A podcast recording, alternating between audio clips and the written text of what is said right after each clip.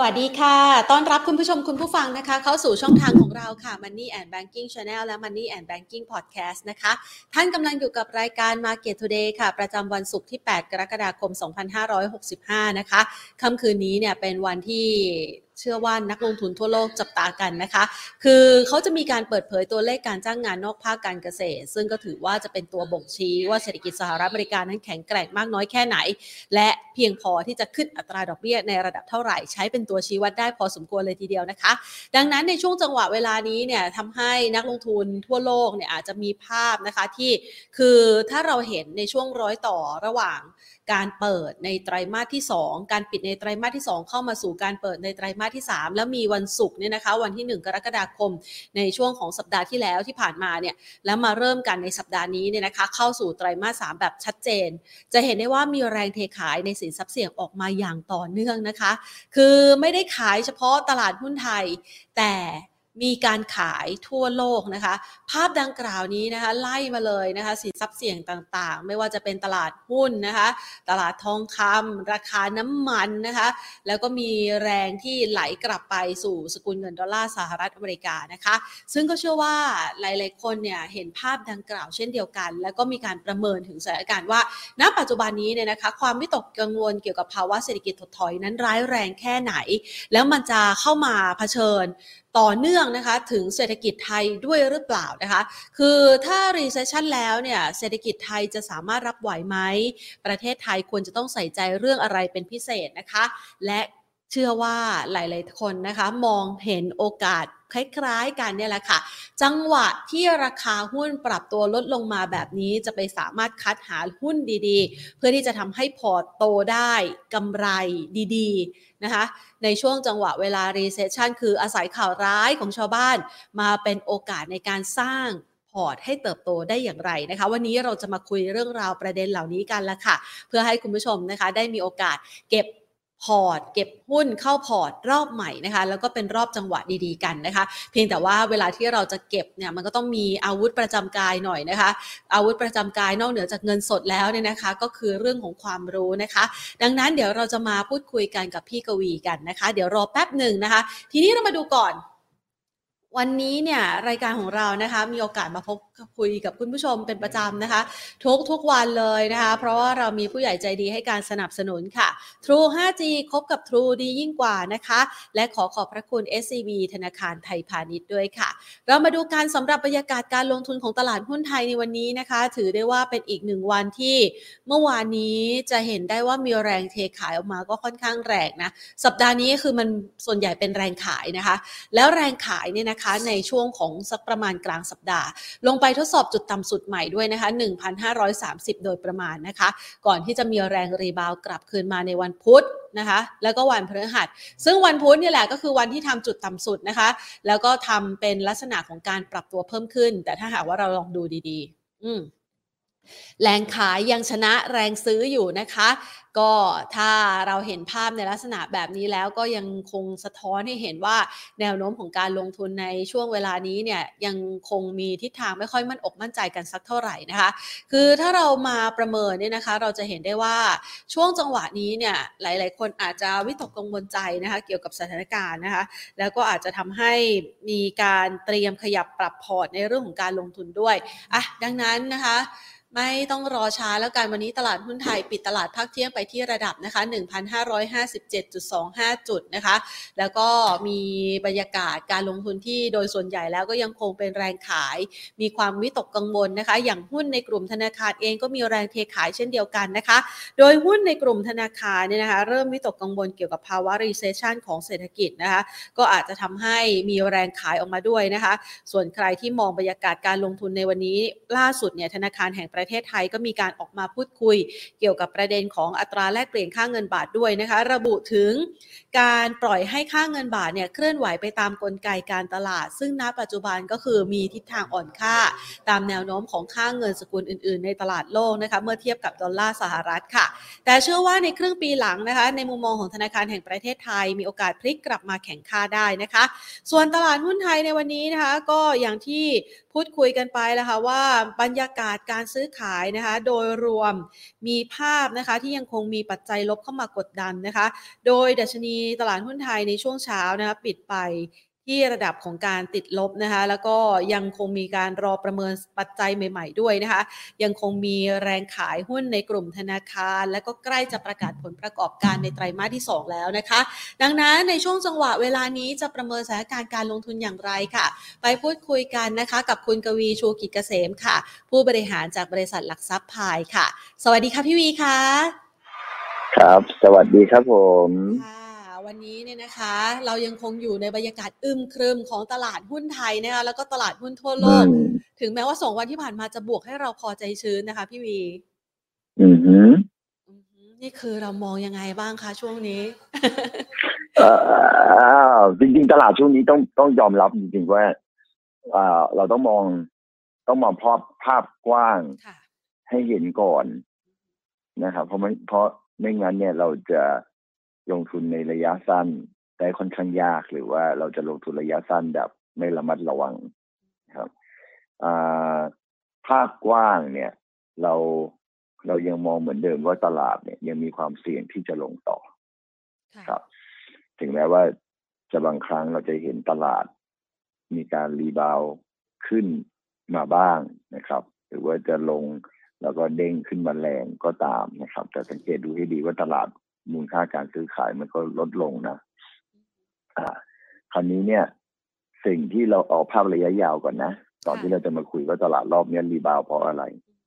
อ่อระยะยาวเนี่ย สิ่งที่เราจะต้องเจอจากนี้ไปนะครับ ซึ่งตลาดน่าจะยังคงมีความกังวลอยู่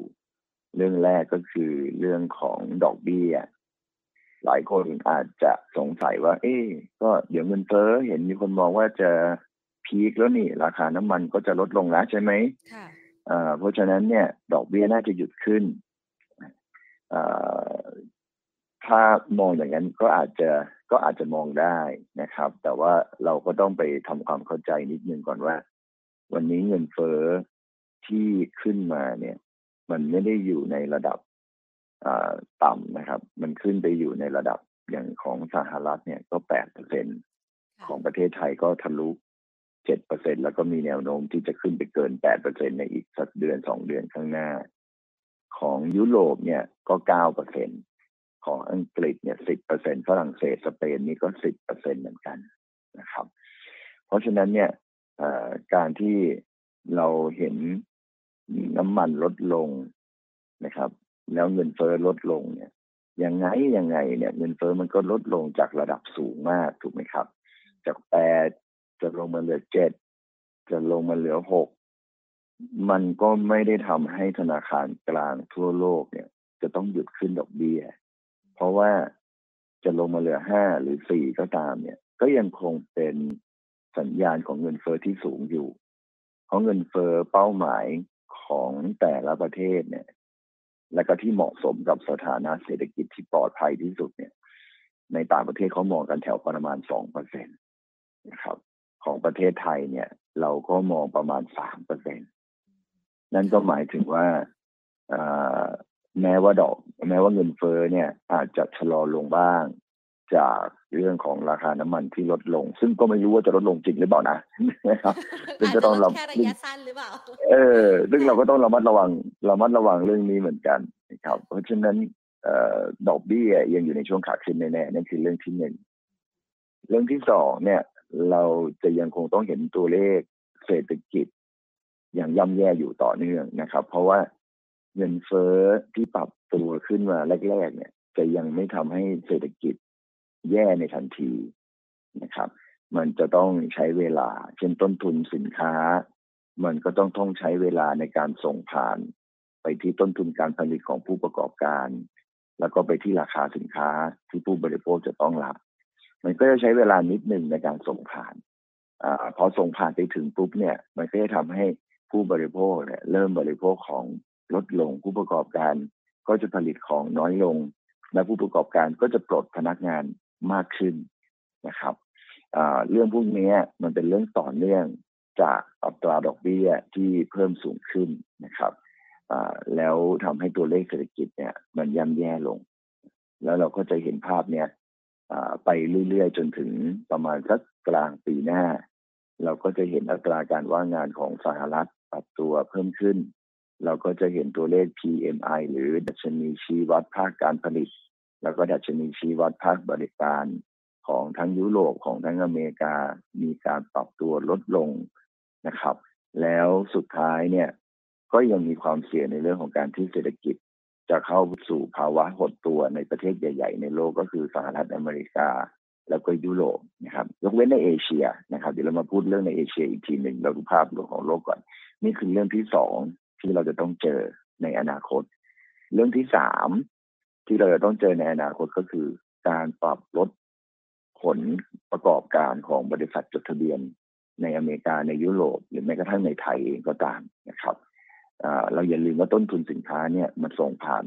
มาแล้วนะครับ แต่ว่าผู้ประกอบการเนี่ยไม่สามารถที่จะส่งผ่านราคาสินค้าไปให้กับผู้บริโภคได้เต็มที่ถูกไหมครับ ในประเทศไทยเราก็เห็นเนาะราคาน้ำมันขึ้นนู่นนี่นั่นนะครับ มีบางสินค้าที่ปรับราคาขึ้นไม่ได้ เพราะว่ากระทรวงพาณิชย์ควบคุมอยู่หรือ ถ้าเขาปรับปุ๊บเนี่ย เดี๋ยวผู้บริโภคก็จะหยุดบริโภคของเขา เดี๋ยวเขาก็จะขายไม่ได้ มันก็เลยทำให้เขาไม่สามารถส่งต้นทุนไปให้ผู้บริโภคได้ทั้งหมด เมื่อเป็นอย่างนั้นเนี่ยอัตรากำไรขั้นต้นของบริษัทจดทะเบียน ก็จะได้รับผลกระทบนะครับ อ่า มันก็อาจจะทำให้ นักวิเคราะห์ในที่สุดเนี่ยก็จะมีการปรับประมาณการกำไรของบริษัทจดทะเบียนลงนะครับ ในอนาคต ซึ่งเรื่องพวกนี้มันยังไม่ได้เกิดขึ้นนะครับ เกิดขึ้นอยู่เรื่องเดียวก็คือเรื่องแรกก็คือดอกเบี้ยขึ้น แต่มันก็เพิ่งขึ้น ถูกไหมมันก็เพิ่งขึ้น ของประเทศไทยเรายังไม่ได้ขึ้นเลย ถูกไหมเพราะฉะนั้นเนี่ย เดือนหน้าจะขึ้นแล้วเห็นว่าจะขึ้นสองสาครั้งเพราะดอกเพราะว่าเงินเฟ้อสูง มันแสดงว่าประเทศไทยเราก็เพิ่งจะเริ่มเข้าสู่กระบวนการของการภาษาอังกฤษเขาเรียกว่าใช้เทรนนิ่งคือนโยบายเข้มงวดทางการเงินเพิ่งเริ่มเอง เพราะฉะนั้นไอ้พวกนี้มันต้องใช้เวลาในการส่งผ่านมาที่ตัวเศรษฐกิจนะครับทั้งสามเรื่องตรงนี้เนี่ย มันก็จะกดดันดัชนี ให้ยังมีความเสี่ยงในการที่จะปรับตัวลดลงอยู่นะครับ นั่นคือเรื่องสามเรื่อง แล้วก็เรื่องที่สี่ ที่เป็นเรื่องของไม่ใช่ปัจจัยพื้นฐานละทั้งสามเรื่องที่เราคุยก่อนหน้านี้เป็นเรื่องปัจจัยพื้นฐาน เรื่องที่สี่เนี่ยไม่ใช่ปัจจัยพื้นฐานละก็คือเรื่องที่รัฐบาลที่ธนาคารกลางทั่วโลกจะไม่สามารถอัดฉีดเงินเข้ามาในระบบได้อีกเลยได้อีกแล้วไม่ใช่ได้ไม่ใช่ไม่ใช่ได้อีกเลย เราคาดการฟังแบบนี้ตกใจนะ เพราะว่าก่อนหน้านี้เราเคยคุยกับพี่วี พี่วีบอกว่า ใช่ว่าเราจะไม่สามารถใช้ QE ได้อีก ถ้าเศรษฐกิจดีขึ้น ถ้าถ้าเศรษฐกิจแย่ลงอ่านะคะ ตอนนี้ดีอยู่ แล้วเดี๋ยวมันกลับไปแย่ มันอาจจะกลับมาใช้ QE ได้ แต่ตอนนี้พี่วีบอกว่ามันจะไม่มีโอกาสใช้ QE แล้วเหรอคะ ใช่ ไม่น่าได้ใช้ละ ด้วยความเสี่ยงเงินเฟ้อครับ เขาจะไปพอเงินเฟ้อมันมันเหมือนกับเวลาเราเราเผาอะไรสักอย่างนะครับเราต้องใช้เวลาในการให้มันมอดไหมให้สุดถูกไหมครับ เราจะเอากระดาษไปใส่เพิ่มขึ้นไม่ได้ในช่วงแรก ไม่งั้นมันก็จะติดไฟขึ้นมาใหม่ถูกไหมครับ เวลาคนดับไฟ เขาก็จะรู้ไงว่าเฮ้ยบางทีเขาต้องรอกันสองสามชั่วโมงเลยนะให้ไฟมันนิ่งก่อนเขาจะยังไม่กลับคนดับไฟเขาก็ยังอยู่อย่างนั้นแหละครับจนกว่าจะข้ามคืนไปก่อนดูที่ว่ามันมอดจริงๆไหมเห็นไหมฮะเพราะฉะนั้นการขึ้น QE แล้วคุณลดเนี่ยแล้วแล้วแล้วอยู่ดีๆเนี่ย คุณตั้งใจจะให้ให้ตัวเงินเฟ้อมันลงนะครับ แต่ว่าพอเงินเฟ้อยังลงไม่นิ่งเลยอะ่ะ แล้วคุณดันไปเอาเชื้อเพลิง เอากระดาษไปเติมในเชื้อไฟอีกรอบหนึ่งคราวนี้เนี่ยมันยังไม่ดับจริงไงมันก็ติดไฟขึ้นมาใหม่ ก็จะกลายเป็นเงินเฟ้อก็จะควบคุมยากเข้าไปอีกนะครับ เพราะฉะนั้นรอบนี้ไม่เหมือนรอบที่แล้วว่าเงินถ้าสมมุติว่ามีปัญหาอะไรอย่างโควิดนะครับ ก็ยังใส่ QE เข้าไปได้ แต่วันนี้มันไม่ได้ละเพราะว่าตอนที่เงินเฟ้อตอนที่เกิด QE เงินเฟ้อมันต่ำถูกไหมครับ เงินเฟ้อมันต่ำเนี่ยเขาก็ใส่เงิน เข้าไปในระบบได้เพราะว่าเฮ้ยเขายังควบคุมเงินเฟ้อได้อยู่ แต่วันนี้เขายังควบคุมเงินเฟ้อไม่ได้ แล้วเขาจะเติมเงินเข้าไป ไม่ได้เลยนะครับ ต่อให้เงินเฟ้อจะลงจากแปดลงมาเหลือเจ็ดลงมาเหลือหกลงมาเหลือห้าลงมาเหลือสี่แม้กระทั่งอีเวนต์ลงมาเหลือสามยังไม่กล้าใส่อะไรพูดจริงๆจนกว่าจะต่ำกว่าสองป่ะคะถ้าอย่างนั้น ใช่ใช่ต้องลงมาต่ำกว่าสองถึงจะเริ่มที่จะใส่มาตรการ QE เข้าไปได้แต่การที่ดอกเบี้ย ดอกเบี้ยจะลงมาเนี่ย มันลงมาขนาดนั้นเนี่ย ผมว่าวิกฤตเศรษฐกิจมันมาแล้วอะนะครับ ก็อาจจะต้องเติมแหละ แต่มันก็ต้องรอให้ตัวเลขเงินเฟ้อมันลงมาเยอะๆก่อนถึงจะเติมเงินได้ แต่ณวันนี้มันเติมยากและที่สำคัญคือปริมาณหนี้ในระบบของโลกอะครับ วันนี้สูงสุดเป็นประวัติการนะครับ การที่คุณจะใส่เงิน QE เข้ามาอีกเนี่ย คุณจะกล้าจริง ๆ เหรอ ด้วยปริมาณหนี้ที่สูงขนาดนี้ แล้วถ้าคุณใส่เข้ามาเนี่ย คนที่เป็นหนี้อะก็คือธนาคารแห่งประเทศธนาคารกลางเป็นหนี้อะแล้วเงินยัดเข้ามาถูกไหมครับเขาไปซื้อตราสารหนี้มา แล้วเขาเอาเงินไปให้คนอื่นเอาเงินไปให้คนอื่น คนอื่นได้ตังไปแล้วเขาก็ไปทำธุรกิจ แต่ว่าธนาคารกลางต้องเก็บตราสารหนี้ไว้ถูกไหมครับหรือที่ที่ที่ที่อเมริกาเขาเรียก treasury bill อะครับ ที่ประเทศจีนไปถือนู่นนี่นั่นเนี่ย แล้วแล้วก็ต้องถามอีกว่า เออ แล้วอย่างนี้เนี่ย ดอกเบี้ยเพิ่มขึ้นขนาดนี้เนี่ย แล้วเขาจะสร้างหนี้เพิ่ม จะเอาจริงเหรอ จะเพิ่มไม่เป็นจะเอาจริงเหรอประมาณนี้เออคำถามคือจะเอาจะเอาจริงเหรอเพราะตอนนั้นดอกเบี้ยต่ำเนี่ยคุณจะสร้างหนี้ก็ไม่เป็นไรไงภาครัฐจะสร้างหนี้ก็ไม่เป็นไรถูกไหมครับ แต่วันนี้ภาครัฐจะสร้างหนี้เพื่อเอาเงินเข้าไปใช้ในระบบอะแต่ว่าดอกเบี้ยมันขึ้นมาแล้วอะขึ้นมาขนาดเนี้ยนั้นลองนึกถึงภาพดิเขาขึ้นมาจาก 0.25 แล้วจะขึ้นมาเป็น 3เปอร์เซ็นต์สี่สามจุดห้าสี่เปอร์เซ็นต์ในต้นปีหน้า โอ้โหดอกถ้าจะภาระค่าใช้จ่ายดอกเบี้ยจากเดิม 0.5เปอร์เซ็นขึ้นมาเป็นสี่เปอร์เซ็นต์ภาระดอกเบี้ยเพิ่มมันกี่เท่าอะลองคูณดูสิแปดเท่าเออเขาจะเอาไหมอะถ้าถ้าอัดฉีดเงินเข้ามาอีกนั่นคือที่มาว่าทำไมดอกเบี้ยขึ้นแล้วเขาต้องลด QE หลายคนก็จะงงว่าเฮ้ยดอกเบี้ยขึ้นเศรษฐกิจชะลอเติมเงินเถอะเติมเงินเถอะแล้วใครจ่ายดอกเบี้ยละจ้ารัฐบาลรัฐบาลหาเงินที่ไหนจ่ายดอกเบี้ยละจ้านะครับ สิบล้านล้านดอลลาร์สหรัฐนะครับ QE ที่มีอยู่ทุกวันนี้ครับ ลองคูณดอกเบี้ยสี่เปอร์เซ็นดูสิครับนะฮะแล้วต้องเอาเอาเงินไปลบกับยูเครนอีกนะ เอาลบกับรัสเซียอีกนะ เนี่ย ตรงเนี้ยมันเป็นสิ่งหนึ่งที่มันทำได้ยากนั่นคือข้อที่สี่ที่ว่าสภาพคล่องในตลาดโลกเนี่ยคุณไม่สามารถที่จะเพิ่มได้นะครับ เอาแค่สภาพคล่องเพิ่มไม่ได้เนี่ยหุ้นก็ขึ้นยากแล้วถูกไหม เนี่ยเนี่ยน้องแพงก็เห็นท่านผู้ชมท่านผู้ฟังก็จะมองท่านผู้ชมมอง แล้วก็จะเห็นภาพทันที ว่าอย่างเนี้ยหุ้นจะขึ้นยังไงท่ามกลางสิ่งที่ผมพูดไปหนึ่งสองสามแล้วก็เรื่องที่สี่นะคะ แต่ข้อดีของวิกฤตรอบนี้เนี่ย ก็คือการขึ้นดอกเบี้ย มันขึ้นเร็วนะครับ เพราะฉะนั้นเนี่ยวิกฤตมันจะเกิดขึ้นเร็วเช่นเดียวกันนะมันจะใช้เวลาลงไปถึงภาวะวิกฤตของเศรษฐกิจเนี่ย ใช้เวลาไม่นาน แล้วก็จะน่าก็น่าจะผ่านไปได้ไวเหมือนกันนะครับดังนั้นเนี่ยเราแค่ระมัดระวังนะครับ แล้วหาโอกาสในช่วงที่ตลาดลงมาเนี่ย เป็นโอกาสที่ดีในการที่จะสะสมหุ้นพื้นฐานดี แต่ว่าตลาดหุ้นในต่างประเทศในเวลาเขาเกิดวิกฤตเนี่ยเขาก็จะลงมาประมาณแบบสามสิบถึงห้าสิบเปอร์เซ็นถูกไหมครับ ตอนนี้แค่ครึ่งทางนะคะถ้าคิดอย่างนั้น ใช่ใช่ใช่แค่ครึ่งทาง ดาวโจนส์ครึ่งทาง แต่แนสแดกจะเกินครึ่งแล้วแนสแดกลงแรงกว่านะฮะอ่าจริง ๆ เนี่ย ประเทศที่ลงมาก่อนคือจีนนะ ถ้ามองกันจริงๆ แต่ตอนนั้นไม่ได้เกิดขึ้นจากวิกฤตเศรษฐกิจ เกิดขึ้นจากการที่รัฐบาลเขาไปปรับโครงสร้างเทคโนโลยีปรับนู่นนี่นั่นนะครับอ่าคราวนี้เนี่ยสิ่งหนึ่งที่ที่ดีอย่างน้อยดีก็คือว่าตลาดหุ้นไทยคงไม่ลงอย่างนั้นนะครับ ตลาดหุ้นไทยคงไม่ลงอย่างนั้น นั่นคือที่มาว่าทำไมพี่มองแค่พันสี่ร้อยจุดหลายคนบอกพันสี่ร้อยจุดเนี่ยบอกว่า นี่พันสี่ร้อยจุดเนี่ยถือว่าไม่เยอะนะนะครับนี้จากนี้อีกประมาณร้อยหกสิบร้อยจุดเองนิดเดียวเอง ก็ลงมาจากพันแปดลงมาเหลือพันห้าทั้งสามร้อยจุดไม่เห็นมีใครบ่นเลยมันไม่ทันได้บ่นค่ะพี่วีแพนว่าตอนนั้นเออจะลงอีกร้อยก็จุดมันก็น่าจะเป็นเรื่องธรรมดาไม่ได้มีอะไรน่ากลัวนะครับอ่าทำไมเราลงเราเราคิดว่าตลาดหุ้นไทยลงถึงยี่สิบเปอร์เซ็นจากจุดสูงสุดลงมา ก็น่าจะน่าจะพอแล้ว ไม่น่าจะลงแรงกว่านั้น หลักๆ เพราะว่า เราต้องเข้าใจนิดนึงก่อนว่าเศรษฐกิจไทยเราอะเราไม่ได้เหมือนเศรษฐกิจในต่างประเทศนะครับตัวการฟื้นตัวของเศรษฐกิจไทยจะโตได้ดีกว่า ด้วยหลาย ๆ สาเหตุนะครับสาเหตุแรกคือเราฐานต่ำนะครับ เราไม่เคยฟื้นเลยคนอื่นก็ฟื้นได้หมดแล้วนะครับ เราทำตัวไม่ไปไหน เพราะว่า เพราะว่าไม่ใช่พอเพียงไม่ได้อยากไม่ได้อยากพอเพียงขนาดนั้นเราไม่ได้อยากพอเพียงขนาดนั้น แต่มันมันโดนสถานการณ์บังคับ เพราะว่านักท่องเที่ยวหนึ่งในสี่ที่จะมาเที่ยวประเทศไทยอะเขายังไม่เปิดประเทศเลย แล้วเราก็เพิ่งปลดไทยแลนด์พาสไปเมื่อเดือนนี้เองนะครับด้วยเดือนที่แล้วเอง เพราะฉะนั้นนักท่องเที่ยวก่อนหน้านี้ไม่ได้กลับมาเลยเพิ่งจะมากลับมาช่วงนี้ เพราะฉะนั้นก่อนหน้านี้ก็จะฐานต่ำนะครับ อันนี้คืออันที่หนึ่งที่ที่เราแบบฐานต่ำมากจนไม่รู้ว่าจะไปเกิดภาวะเศรษฐกิจหดตัวได้อย่างไร ด้วยฐานของเศรษฐกิจที่ต่ำอันที่สองก็คือต่อเนื่องกันไปก็คือนักท่องเที่ยวที่กลับมา ช่วยได้เยอะนะครับ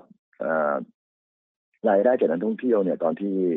นักท่องเที่ยวของเราสี่สี่สิบล้านล้านคนปีสองพันสิบเก้าเนี่ยรายได้จากการท่องเที่ยวเนี่ยอยู่ที่ประมาณหนึ่งจุดเก้าล้านล้านบาทนะครับ คิดเป็นประมาณสิบกว่าเปอร์เซ็นต์ของขนาดเศรษฐกิจไทยสิบเปอร์เซ็นสิบถึงสิบเอ็ดสิบสองเปอร์เซ็นของขนาดเศรษฐกิจไทย โอ้โหลองนึกถึงภาพสิ วันนี้ยังกลับมาไม่ถึงยี่สิบเปอร์เซ็นเลยถูกไหมครับ กลับมาสักครึ่งหนึ่งเนี่ย ช่วยได้ห้าเปอร์เซ็นของ GDP งั้นต้องแผนลองคิดดูดิท่านผู้ชมคิดดูห้าเปอร์เซ็นของ GDP เชียวนุ้ยเห็นภาพความสดใสเลยอะเออเฮ้ยห้าเปอร์เซ็นต์เชียวนุ้ยถ้ากลับมาสักยี่สิบล้านคนเนี่ย ปีหน้าเนี่ยเราบวกฟรีๆห้าเปอร์เซ็นเลยนะฟู่เลยนะ เออ ดูดีเลยอะแต่แต่นักวิเคราะห์ก็ยังไม่ได้มองขนาดนั้นนะ GDP ไทยเราปีหน้าก็โตได้ประมาณแค่สามจุดห้าประมาณนั้น ซึ่งยังดีกว่าปีนี้ด้วยซ้ำนะครับ ในขณะที่ประเทศอื่นเศรษฐกิจลงนะ มีประเทศไทยเศรษฐกิจขึ้นด้วย ปีหน้าก็เพราะจากจำนวนนักท่องเที่ยวนี่คือความแตกต่างที่เราไม่เหมือนคนอื่นครับข้อแรกข้อแรกคือฐานต่ำข้อที่สองคือนักท่องเที่ยวจากต่างประเทศข้อที่สามที่เรา ค่อนข้างดี ก็คือในเรื่องของอตัวเมื่อกี้กำลังพูดเรื่องตัวของฟันฟลอที่ไหลเข้ามาในประเทศไทย ก่อนหน้านี้เนี่ย ประเทศไทยเราไม่ได้รับเงินจากต่างประเทศเท่าไหร่นักนะครับ เพราะฉะนั้นเนี่ยต่อให้เงินเขาไหลออกยังไงก็ตามเนี่ย มันก็คงจะไม่ไหลออกจากประเทศไทยเยอะเหมือนกับไหลออกจากประเทศอื่น ถึงแม้เขาจะดึงสภาพคล่องออก แต่ประเทศไทยเราก็ไม่มีสภาพคล่องอะไรให้ออกมากนะนะครับ อันนี้ก็เป็นจุดข้อดีของของไทยอีกข้อหนึ่งอ่าคือข้อที่สามนะครับ เรื่องสภาพเรื่องเรื่องของฟันเฟลอจากต่างประเทศอ่าข้อที่สี่สถานะทางการเงินของสถาบันการเงินของประเทศไทยนะครับ รวมถึงธนาคารในประเทศไทยด้วย ค่อนข้างแข็งแกร่ง การมีหน่วยหรือว่าคนกลาง ที่คอยแลกเปลี่ยนเงินตรา คอยกระตุ้นเศรษฐกิจเนี่ยยังมีฐานะทางการเงินที่แข็งแกร่ง เรามีเงินสำรองของแบงก์ชาติที่แข็งแกร่ง เรามีเงินกองทุนของธนาคารพาณิชย์ที่แข็งแกร่ง ถือว่าธนาคารในประเทศไทยเก่งนะครับ ที่ช่วงโควิด เนี่ยรีออกมาเบรกไม่ให้ธนาคารจ่ายเงินปันผล ช่วยให้เสริมเงินกองทุนเข้าไปอีกเยอะเลย ตรงเนี้ยมันก็เลยเป็นภาพที่ดีสำหรับสถาบันการเงินไทย อันนี้เป็นข้อที่สี่ ที่ของไทยเราเนี่ยค่อนข้างที่จะดีกว่าประเทศอื่น ๆนะครับก็เลยมองว่าอย่างนั้นประเทศไทยเราก็ไม่ควรลงเยอะมันแน่นอนแหละ มันคงได้รับผลกระทบจากเศรษฐกิจโลกถูกไหมครับอ่าแล้วก็ได้รับผลกระทบจากเซนติเมนต์ของตลาดหุ้นในต่างประเทศที่มีโอกาสปรับลดลง แต่ของเราก็จะลงไม่ได้เยอะเท่ากับประเทศอื่น ๆ ประเทศอื่น ๆ เนี่ยในหลาย ๆ ประเทศเลยนะครับเขาขึ้นไปทำ นิวไฮนะครับแล้วก็ไฮมากด้วยนะ เกินไปกว่าตอนก่อนเกิดโควิด ทั้งที่จริงเศรษฐกิจในแต่ละประเทศยังไม่ได้สูงกว่าโควิดเท่าไหร่เลยนะ แต่ราคาหุ้นเนี่ยโหวิ่งไปเกินโควิดมหาศาล แต่ของตลาดหุ้นไทยอะเรายังอยู่ที่เดิมเลย ยังไม่พ้นจากช่วงที่เราเกิดโควิดเลย เนี่ยตรงนี้มันก็เป็นความได้เปรียบในเชิง valuation เหมือนกันว่าหุ้นไทยก็ไม่ได้แพงเหมือนกันนะครับ เมื่อเทียบกับหุ้น ประเทศอื่นๆ เนี่ย อันนี้คือภาพทั้งหมดที่เรามองลงตลาดหุ้นต่างประเทศ โดยเฉพาะประเทศพัฒนาแล้วอาจจะลงได้อีกนะครับ เท่าตัวจากที่เคยลงมา แล้วก็ไทยเราลงไม่เยอะ แต่คราวนี้เรามาดูระยะเวลานิดนึงเมื่อกี้ผมพูดถึงเรื่องของระยะเวลาการลงนะครับ โดยธรรมชาติใช่จะเร็ว เพราะว่า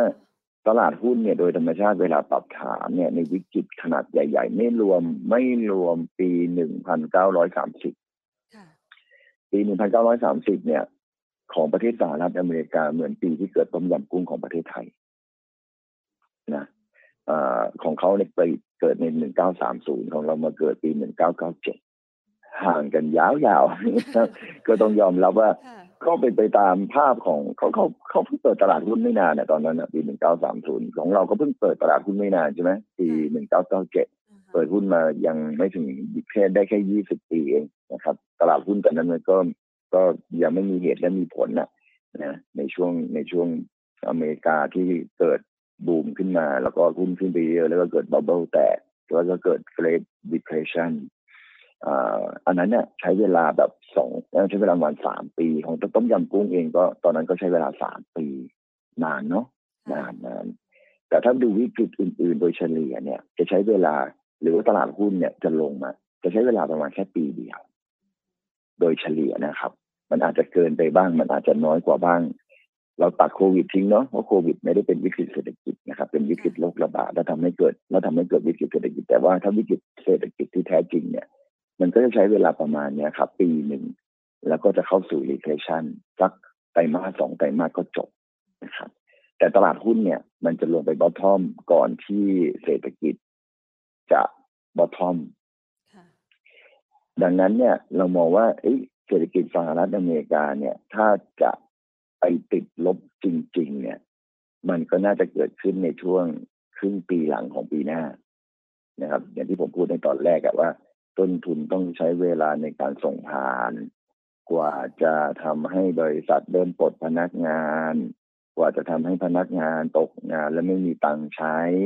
ไม่มีตังค์ใช้ไปมากขึ้นเรื่อยๆจำนวนมากขึ้นเรื่อยๆจำนวนมากขึ้นเรื่อยๆ จนก่อให้เกิดภาวะเศรษฐกิจหดตัวเนี่ยมันต้องใช้เวลา เพราะฉะนั้นเนี่ยเศรษฐกิจมันกว่าจะติดลบจริงๆอะมันอาจจะเห็นในช่วงไตรมาสสามปีหน้านะครับ อย่างเร็วก็ไตรมาสสองปีหน้า แต่ตลาดหุ้นเนี่ย มันจะลงมาบอททอมก่อน ซึ่งมันก็อาจจะเกิดขึ้นช่วงใดช่วงหนึ่งในอีกหกเดือนข้างหน้าจากนี้ไป ประมาณสิ้นปีนี้นะครับ ใช่ เพราะว่าปกติเนี่ย ตลาดหุ้นจะลงอะ ก็ใช้เวลาสิบสองเดือนบวกลบ แต่ตอนนี้ตลาดหุ้นอเมริกาลงมาแล้วหกเดือนนะแบกลงมาแล้วหกเดือน ก็เหลือเวลาอีกหกเดือน ให้สนุกกันนะคะ ในช่วงขาลง แต่ครั้นี้เนี่ยคำถามต่อมาแล้ว แล้วแล้วทำไมวันนี้รอบนี้รีบาว ก็แหมลงมาซะเยอะ แค่อาทิตย์นี้ดาวเออก็มีคำถามแล้วเกิดรีบาวผมถามจริงเหรอเวลาหุ้นลงสิบสองเดือนติดต่อกันเนี่ย มันลงทุกวันเหรอครับค่ะไม่หรอกค่ะ มันอาจจะมีบางมันอาจจะมีบางเดือนที่บวกขึ้นมาสิบสองบวกขึ้นมาสิบห้าเปอร์เซ็นเลยก็ได้นะ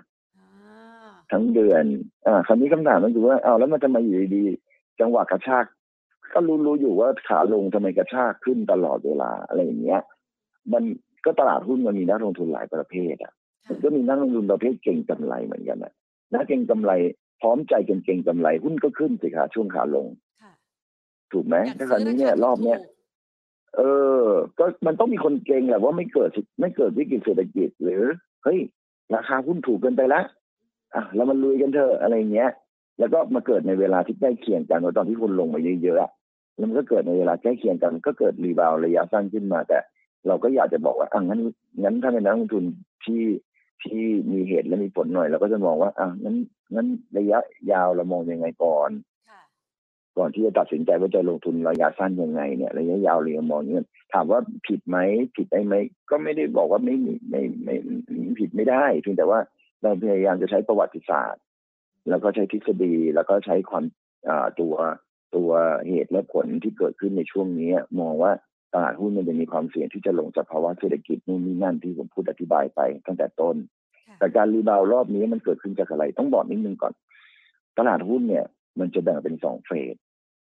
นะครับ phase แรกเนี่ยก็คือหุ้นลงเพราะ inflation fear กับดอกเบี้ย fear ก็คือการขึ้นของเงินเฟ้อและดอกเบี้ยเนี่ยจะทำให้เกิดตลาดเกิดความกังวลนะครับ อันนี้เขาเรียกว่าคลื่นลูกแรกของการลงของตลาดหุ้น แล้วมันก็จะมีคลื่นลูกที่สองอันนี้เรื่องจริงนะครับ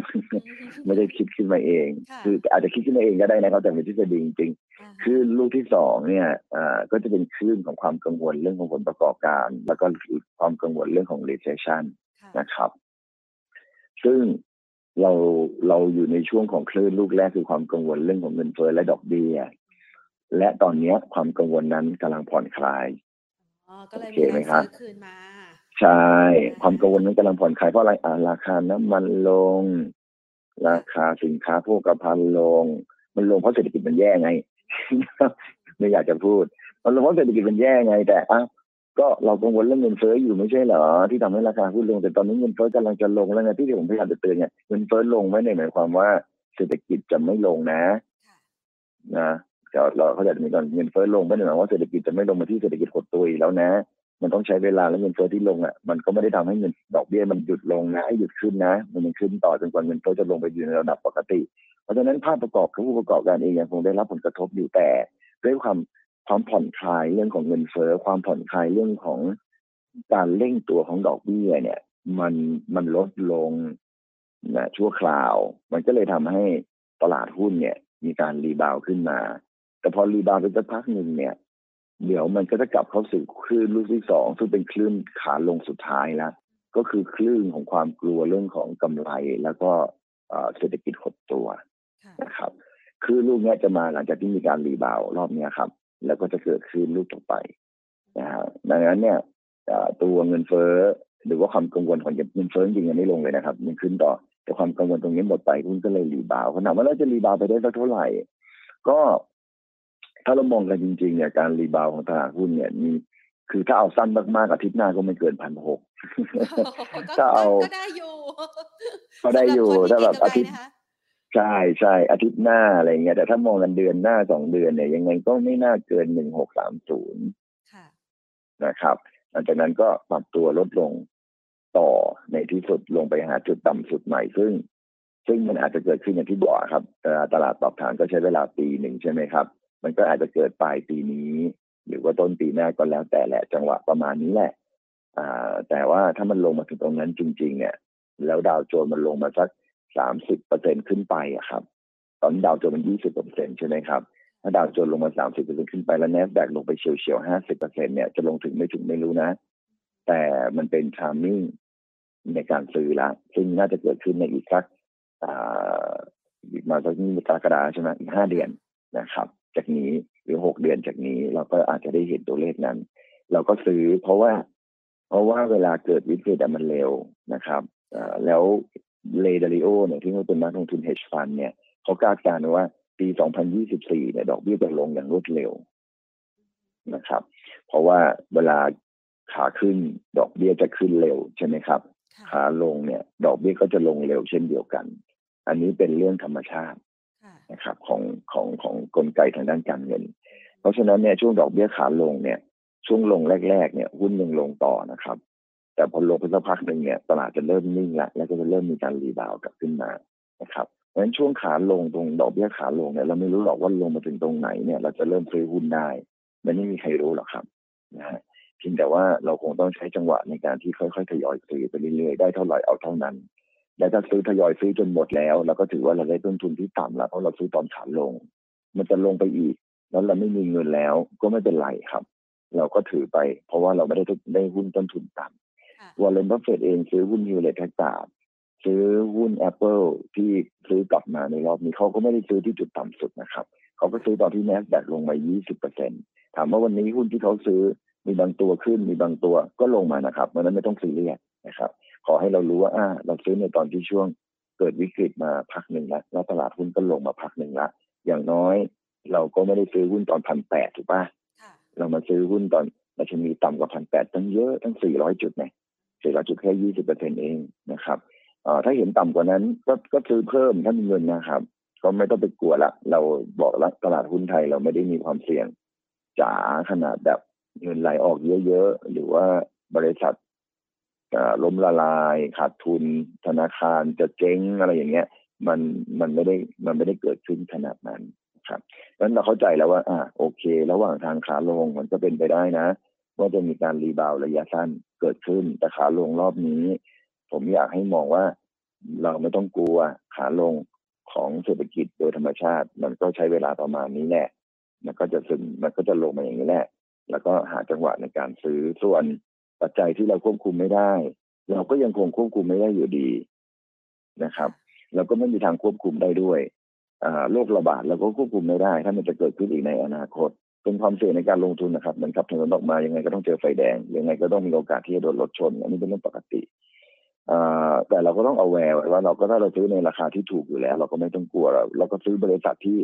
ที่สามารถผ่านวิกฤตมาได้หลายครั้งนะครับ แล้วก็น่าจะผ่านวิกฤตไปได้อีก นี่คือที่มาว่าทำไมผมถึงเลือกบริษัทที่ยั่งยืน มั่นคง สถานะการเงินแข็งแกร่ง แล้วก็เคยพิสูจน์แล้วว่าผ่านวิกฤตมาหลาย ๆ รอบผู้เป็นในรายการนี้หลาย ๆ ครั้งเข้าใจแล้วใช่ไหมว่าเฮ้ยเรามองเรามองเรื่องนี้เนี่ย เราเราคาดการแบบนี้ว่าพันสี่นั่นอาจจะลงไปเหลือพันเดียวก็ได้นะแล้วมันจะเกิดขึ้นจากอะไรอะเอาใครจะไปรู้หรอว่าโรคระบาดจะมีจะมีไหมอ่าอันที่หนึ่งอันนี้ใกล้ตัวหน่อยแล้วระบาดเพราะเราเพิ่งผ่านไป หรือ ใครจะรู้บ้างล่ะว่าสงครามระหว่างรัสเซียกับยูเครนมันจะรุนแรงไปถึงขนาดสงครามโลกไหมใช่ปะ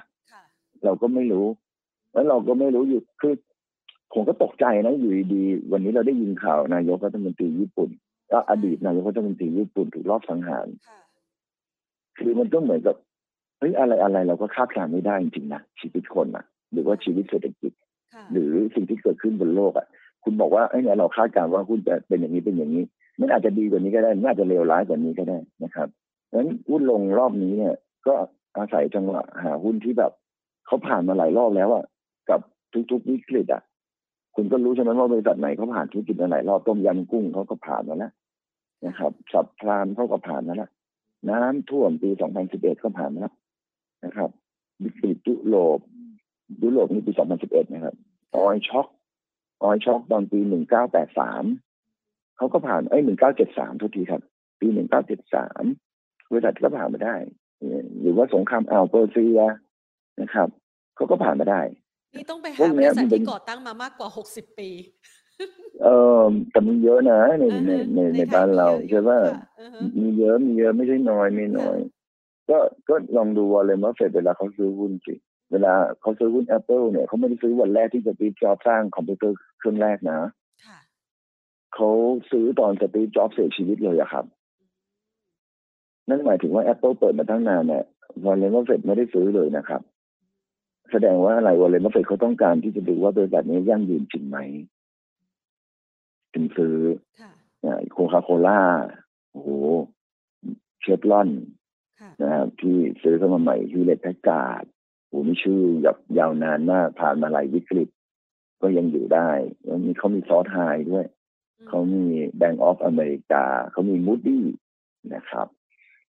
พวกนี้ครับ มันเป็นบริษัทที่ก่อตั้ง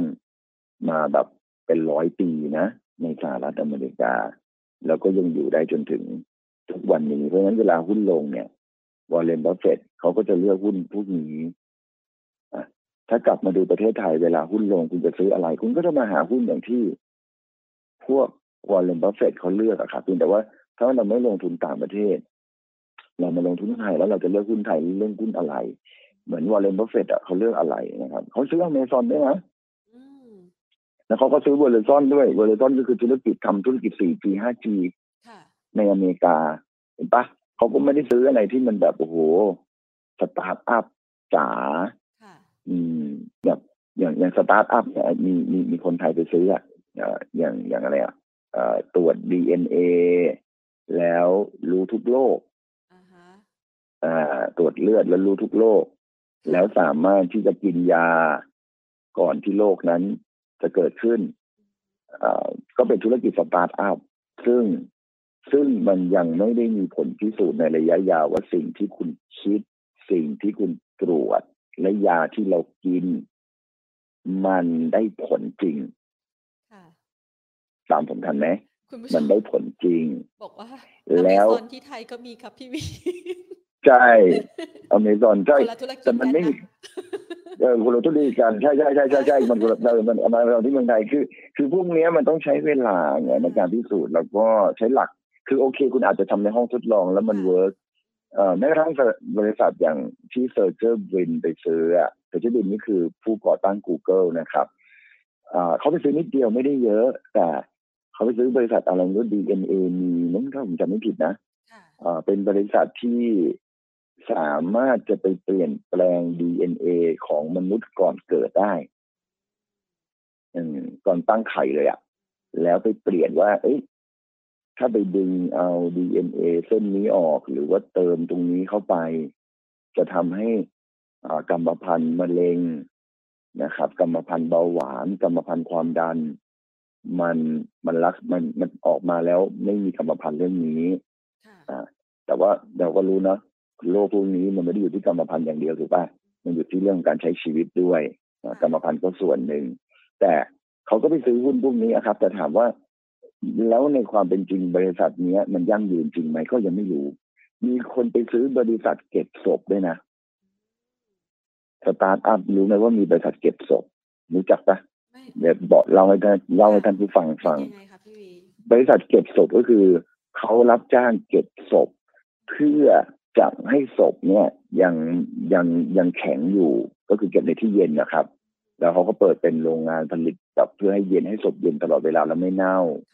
เพื่อรอว่าอีกห้าสิบปีข้างหน้า การแพทย์จะก้าวหน้าพอจะมารักษาเขาตามทันไหมคือเหมือนเหมือนจะไปชุบชีวิตใหม่ในอีกห้าสิบปีข้างหน้า ถ้าการรักษาเป็นไปได้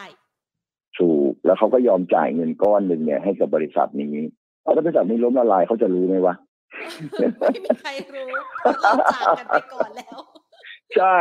ฉันก็อยู่ในตู้อยู่ แล้วก็เขาจะทิ้งฉันไหมอะมันจะมีใครไปไปไปไปไปเปิดเจอเหมือนกับตอนอเมริกาป่าวะที่ไปเปิด ที่ไปเปิดเจอกับตอนอเมริกาขึ้นมาใหม่อะไรอย่างเงี้ยคืออันเนี้ยมันก็มีคนไปลงทุนนะเอาล้อเล่นไปแล้วพวกนี้คือบริษัทที่ ที่ Warren Buffett หรือว่านักลงทุน VI เนี่ยเขาเขาจะไม่ลงทุนนะ หรือถ้าจะลงทุนเขาก็ลงทุนนิดเดียวในเมืองไทยไม่ค่อยมีบริษัทแบบนี้หรอกครับ มันก็อาจจะมีบ้างแต่มันก็ไม่ได้แบบแปลกขนาดนี้นะฮะอันนี้คือบริษัทที่พวก Cathie Wood เขาไปซื้อครับ biotechnology นะครับ new energy technology อะไรก็ว่ากันไปนะครับแต่คราวนี้มาดูที่ประเทศไทยบริษัทไหนที่มันก่อตั้งมันนานๆ เช่นอะ คุณก็คุณก็ดูตระกูลตระกูลของคนที่เขามั่งคั่งในประเทศไทยสิว่ามีตระกูลอะไรบ้างใช่ไหมคะอันดับหนึ่งของไทยเราก็เจียแล้ววันโนนอันดับสองของเราอะไรอ่าสิริวัฒนพักดีอันดับสามของอะไร อ่าจีราธิวัฒนะครับ อยู่วิทยาอ่ามีอะไรประสาททองโอสดใช่ไหมครับล่าสุดมีของคุณสารักของคุณกาวนะฮะมีตระกูลอะไรกันที่ที่ ดัง ๆ เดี๋ยวนี้คุณทองมา เออโจบนพาณิชย์ใช่มีอุ้ยตระกูลดัง ๆ ใหญ่ ๆ แล้วขุดพูดมาแต่ละตระกูลเนี่ยหุ้นที่เขามีลงทุนเนี่ย หรือหุ้นที่เขาที่เขาเป็นเจ้าของอยู่เนี่ย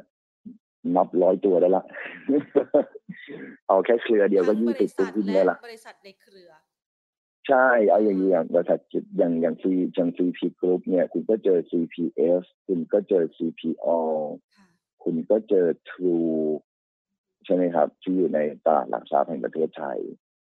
ถ้าคุณพูดถึงจิราธิวัฒน์คุณก็เจอ CPN คุณก็เจอ CRC คุณก็เจอ CENTEL ใช่ไหมคะประเสริฐปราสาททองโอสถนี่คุณก็เจอซิมิซิมิติเวชที่อยู่ในตลาดนะโรงพยาบาลกรุงเทพนะครับแล้วก็ถ้าคุณพูดถึงตระกูล สิริวัฒนภักดีก็จะมีเบอร์ลี่ยุคเกอร์เขาจะมีหุ้นอสังหาอยู่นะครับนะครับแล้วก็อุ้ยยังมีอีกหลายบริษัทที่เป็นของคุณเจริญสิริวัฒนภักดีที่อยู่ในตลาดหุ้นลองนึกถึงภาพพวกนี้นะครับ หรือไปหาบริษัทที่แบบอยู่มานานอีกหลาย ๆ บริษัทก็ได้นะครับ ใหญ่ๆบางทีก็อาจจะเป็นรัฐวิสาหกิจจริงๆนะครับอย่างเช่นพวก AOT นะฮะ หรือจะเป็นธุรกิจโรงแรมที่เขายั่งยืนหรือแม้กระทั่งธุรกิจเอกชนอย่างตระกูลอย่างอย่างเครือของแอดวานซ์ AIS นะครับ ซึ่งเขาจะไปซื้อ Triple Broadband ละนะครับหรือไม่ก็เป็นตระกูลของนี่ไงจันซิลิไงไทยยูเนียนโจเซนนะครับ อันนี้ก็ตระกูลใหญ่เหมือนกันครับพวกเนี้ยเป็นเป็นธุรกิจที่เปิดมานานและผ่านมาหลายหลายวิกฤตแล้วนะครับ เราก็อาจจะ อาศัยจังหวะอย่างนี้แหละ เข้าไปลงทุนหุ้น กลุ่มพวกนี้ในราคาที่เหมาะสม แล้วก็ถือไปยาวๆนะครับ ไม่จำเป็นต้องรีบขายอย่างโรงพยาบาลบำรุงราษฎร์อะตอนเกิดโควิด -19 น่ะค่ะเออราคาต่ำกว่าร้อยนะต่ำกว่าร้อยนะลงไปเก้าสิบเลย คนก็กลัวกัน โอ้ยตายแล้วผมก็นั่งนั่งคิดในใจค่ะเฮ้ยโควิดมันคงไม่ คงไม่แบบขนาดนั้นมั้งเพราะว่า คือถ้าใครศึกษาประวัติศาสตร์เนี่ยเราจะไม่ค่อยตกใจกับบางเรื่องนะอ่าฮะนะครับอย่างเช่นโควิด -19 เนี่ย ตอนที่ผมเป็นนักวิเคราะห์อะตอนตอนนี้ยังเป็นอยู่นะผมก็จะไปดูประวัติศาสตร์ของโรคระบาดในอดีตที่ผ่านมา แล้วก็พบว่าโอ้โหโรคระบาดเนี่ย มีตั้งแต่สมัยกรุงศรีอยุธยาแล้วครับค่ะอืมแต่สมัยนั้นเนี่ยเขาเรียกโรคไม่ได้หยาบนะครับเขาเรียกโรคหาใช่อืม คนเสียชีวิตเยอะประวัติศาสตร์ก็เขียนเอาไว้เอ้าคนไทยก็ไม่ได้ตายหมดนี่นะอืมก็ผ่านโรคหากันมาได้นะค่ะแล้วแต่ว่าถ้าเอาที่เก็บประวัติเก็บได้แล้วมียังมีตลาดหุ้นอยู่ด้วยเนี่ย ก็ไล่ตั้งแต่สเปนิชฟลูเฮ้ยเราก็ผ่านแล้วเอเชียนฟลูฮ่องกงฟลูซาร์ผ่านมาหมดเลยผมก็เลยคิดว่า เอ้าโควิด -19 มันจะเป็นโรคเดียวที่ไม่ผ่านหรือยังไงวะอะไรอย่างเงี้ย เราก็คิดว่ามันก็ต้องผ่านไปนะครับ แล้วก็แล้วก็บำรุงหน้าตอนนั้นเนี่ยมันลงเพราะนักท่องเที่ยวต่างประเทศไม่มาใช่ปะคะถึงไปเหลือต่ำกว่าเก้าสิบแล้วดูสิ ตอนนี้ร้อยแปดสิบแล้วอะร้อยเปอร์เซ็นเลยนะเท่านึงอะไหนใครบอกว่าทำหุ้นเท่าตัวไม่ได้หรือป่ะเนี่ยเกิดวิกฤตปุ๊บเนี่ยคุณได้ของแล้อะได้แล้วหนึ่งเด้งกับสบายสบายๆเอ้าแล้วมีอีกหลายเด้งเลยนะเซนเทลก็เด้งหนึ่งมินก็เด้งหนึ่งถูกป่ะคุณได้ไม่รู้กี่เด้งอะ เออ อันเนี้ยคืออยากจะอยากจะบอกไม่ใช่ AOT ก็ก็ก็ได้แต่ยังไม่ถึงเด้งนะครับ แต่ก็ได้เหมือนกันเนี่ยเอ่อพวกเนี้ยครับคือคือหุ้นในกลุ่มที่ที่เวลาเกิดวิกฤตอะคุณต้องคุณต้องต้องต้องที่จะกล้าที่จะซื้อต้แต่งรีบไปสแกนดูเลยนะว่าเขาลงหรือตอนเปล่าเออค่ะปัญหาอย่างเดียวคือเราไม่ค่อยไปสแกนหุ้นไว้ก่อนไงเวลาตกใจก็เลยไม่มีหุ้นจะซื้อค่ะกับนะปัญครัหาบอีกแบบหนึ่งก็คือติดอยู่ที่พวกข้างบนไง ไม่มีตังค์จะซื้ออืมก็ก็เวลาก็เวลาหุ้นขึ้นเราก็พยายามทำใจไว้ อย่าไปอย่าไปซื้อมันอย่างเช่นรอบนี้สมมติถ้าลงมาพันสี่จริงๆแล้วขึ้นกลับขึ้นไปสองพันเราก็เฮ้ยไม่เอาไม่เอาไม่เอากำมือไว้กำมือไว้นะครับ อย่าแบบอย่าอย่าอย่ามือซนอะค่ะนะครับ เข้าไปซื้อหุ้น อืมอย่างน้อยๆเนี่ยตอนนี้ต้องเตรียมเงินแล้วล่ะ ถ้าหากว่าฟังแบบนี้นะคะพันสี่ปลายปีน่าจะเห็นประมาณนี้นะคะ พี่ปีพี่วีก็น่าจะรอบขาลงรอบนี้นะครับมันจริง ๆ มันก็อยู่แค่ร้อยห้าสิบจุดเองอะนิค่ะดเดียวเองนะครับ ไม่ได้ไม่ได้ไม่ได้ไกลความจริงเท่าเท่าไหร่ ตอนที่ผมพูดพันสี่มันยังอยู่พันเจ็ดอยู่เลยค่ะอืมเพราะฉะนั้นก็ไม่ได้หมายความว่าครึ่งทางแต่มันไม่ได้บอกว่ามันจะต้องถึงนะครับบางทีผมก็มีโอกาสผิดได้ไม่ใช่ว่าไม่มีนะครับเพียงแต่ว่าอ่า หุ้นตัวไหนที่มันแบบลงมาแรงๆนะครับ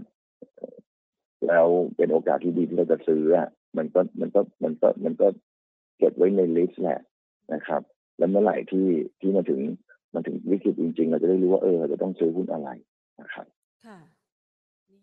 คุณผู้ชมก็เลยมีตัวหุ้นเข้ามานะคะ แต่ว่าฟังแล้วเนี่ย ตัวหุ้นที่คุณผู้ชมสอบถามเข้ามาส่วนใหญ่จะไม่ได้อยู่ใน list พี่วีเท่าไหร่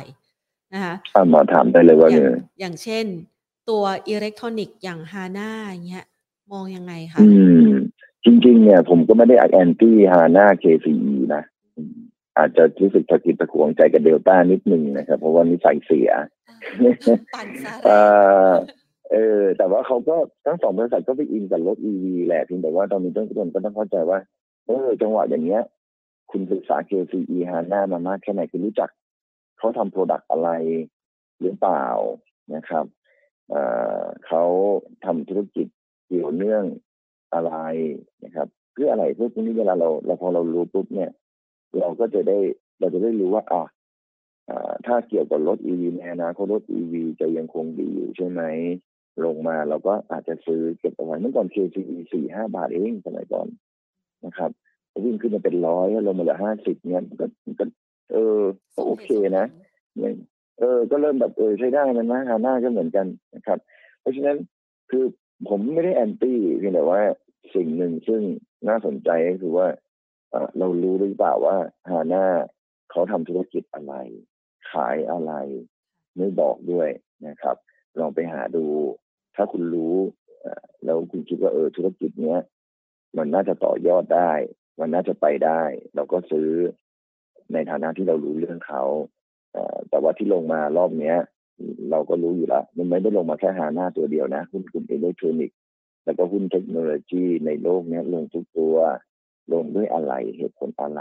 นะครับ ถ้าเรารู้ปุ๊บเราก็จะได้ไม่ต้องวิตกกังวลเวลาลงมา เราก็อาศัยจังหวะเหล่านี้แหละครับ เป็นตัวซื้อเพราะว่าหุ้นกลุ่มเนี้ย มันจะลงมาพร้อมๆกับหุ้นเทคโนโลยีในต่างประเทศเลยนะซึ่งก็เป็นหุ้นในกลุ่มที่ ถ้าถ้าฟังแบบนี้คือวอร์เรนบัฟเฟตเขาก็จะไม่ค่อยสนใจสักเท่าไหร่ก็ไม่เชิงนะ อย่างอย่างถ้าเป็นรถ EV เนี่ยตัวของวอร์เรนบัฟเฟตเนี่ยเขาไปซื้อหุ้น BYD ของประเทศจีน ไม่ใช่ของประเทศไทยนะ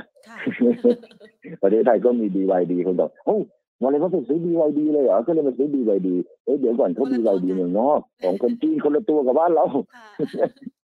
คนละอันกันนะครับ อืมค่ะ ไปหาตัวต่อไปนะคะ ตัวลานนาะคะ อย่างถ่านหินเงี้ยโอ้เก่าไปแล้วยังมีคนเล่นอยู่หรอ ไม่ไม่ไม่ไม่หุ้นไม่มีคำว่าหุ้นเก่านะครับมีแต่ว่าหุ้นดีหุ้นไม่ดีเอ่อแต่ถ้าเทียบกันอย่างลานนาเนี้ยเอ่อเราก็จะรู้ว่าเฮ้ยหุ้นมันมันเล่นกันเป็นรอบๆอะแต่ถ้าเรามองกันในอดีตที่ผ่านมาหุ้นมันก็ไม่ค่อยได้ไปไหนเลยนะมันก็วิ่งอยู่แถวเนี้ยนะครับไม่ได้ไปไหนไกลเลย คำถามก็คือว่าเพราะว่าธุรกิจฐานหินเป็นธุรกิจที่ต้องยอมรับจริงๆนะว่ามันไม่ใช่ธุรกิจขาดขึ้นนะครับ ความต้องการความต้องการมันก็ไม่ได้ไม่ได้แบบโหรุนแรงอะไร เยอะแยะอะไรขนาดนั้นนะครับ เพราะฉะนั้นถ้าคุณเจอเก็งกำไรก็ดูแนวรับแนวต้านให้ดีละกันในเรื่องของการเก็งกำไรเพราะเอิญผมอยู่ข้างนอกเลย ดูแนวรับแนวต้านให้ทุกท่านไม่ได้นะต้องขออภัยนิดนึงนะครับ แต่ว่าถ้าจะถ้าจะบอกว่าให้ให้เก็งกำไร ตามราคาพลังงาน เราก็เราก็ต้องตามราคาถ่านหินนะครับตามเพื่อนทางคือเป็นไปได้เพราะว่าราคาน้ำมันจะกลับขึ้นมาได้ใหม่ในช่วงปลายปีไหมก็เป็นไปได้ราคาถ่านหิน เพราะตอนนี้ยุโรปเองเนี่ยมีความจำเป็นต้องหันกลับมาใช้ถ่านหินแล้วเหมือนกันนะครับก็อาจจะเก็งกำไรได้ครับ เหมือนกับปตทสพแต่ถ้าจะเก็งกำไรตอนจริง ๆ นะไม่รู้ดิระหว่างผมนะในความคิดของผมนะลานนายกับปตทสพผมไปเก็งกำไรปตทสพดีกว่า แต่หลายท่านจะไม่ชอบไงเนื่องจากว่าลานนาเนี่ย มันราคาแค่สิบเก้าบาทแต่ปตทสพร้อยหกสิบาท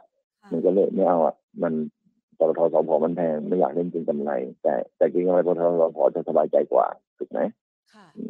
อย่างน้อยก็ได้เก็บตัวดีๆ ที่มีโอกาส แต่ว่าจะถามว่าจะถามว่าลานนาบ้านปูปตทสพเป็นหุ้น VI ลงมาแล้วควรเก็บระยะยาวไหมตอบได้เลยว่าไม่ อืมตอบไปเลยว่าไม่ ในความคิดของกวีนะครับไม่ได้ความคิดของคนอื่นนะกลุ่มปิโตอย่าง PTT GC กับ IVL ที่ขึ้นมาช่วงนี้มองยังไงคะก็ก็เป็นการคือตอนที่ราคาน้ำมันขึ้นเขาก็ลง ราคาน้ำมันลงเขาก็ขึ้นเป็นรอบของมันเหมือนกัน ใช่ มันก็คือเขาเป็นสเปรดปิโตไง แล้วน้ำมันมันเป็นต้นทุนวัตถุดิบเขาว่าถูกป่ะน้ำมันกับก๊าซธรรมชาติเป็นต้นวัตถุวัตถุดิบเขาเวลาเขาลงปุ๊บต้นทุนวัตถุดิบเขาก็ลงไงเขาก็ขายได้สเปรดมากขึ้นสเปรดปิโตก็เลยเพิ่มขึ้นก็แค่นั้นเองครับเป็นเรื่องของการเก็งกำไร ไม่ได้ไม่ได้มีอะไรพิสดารเลยนะครับเพียงแต่ว่าผม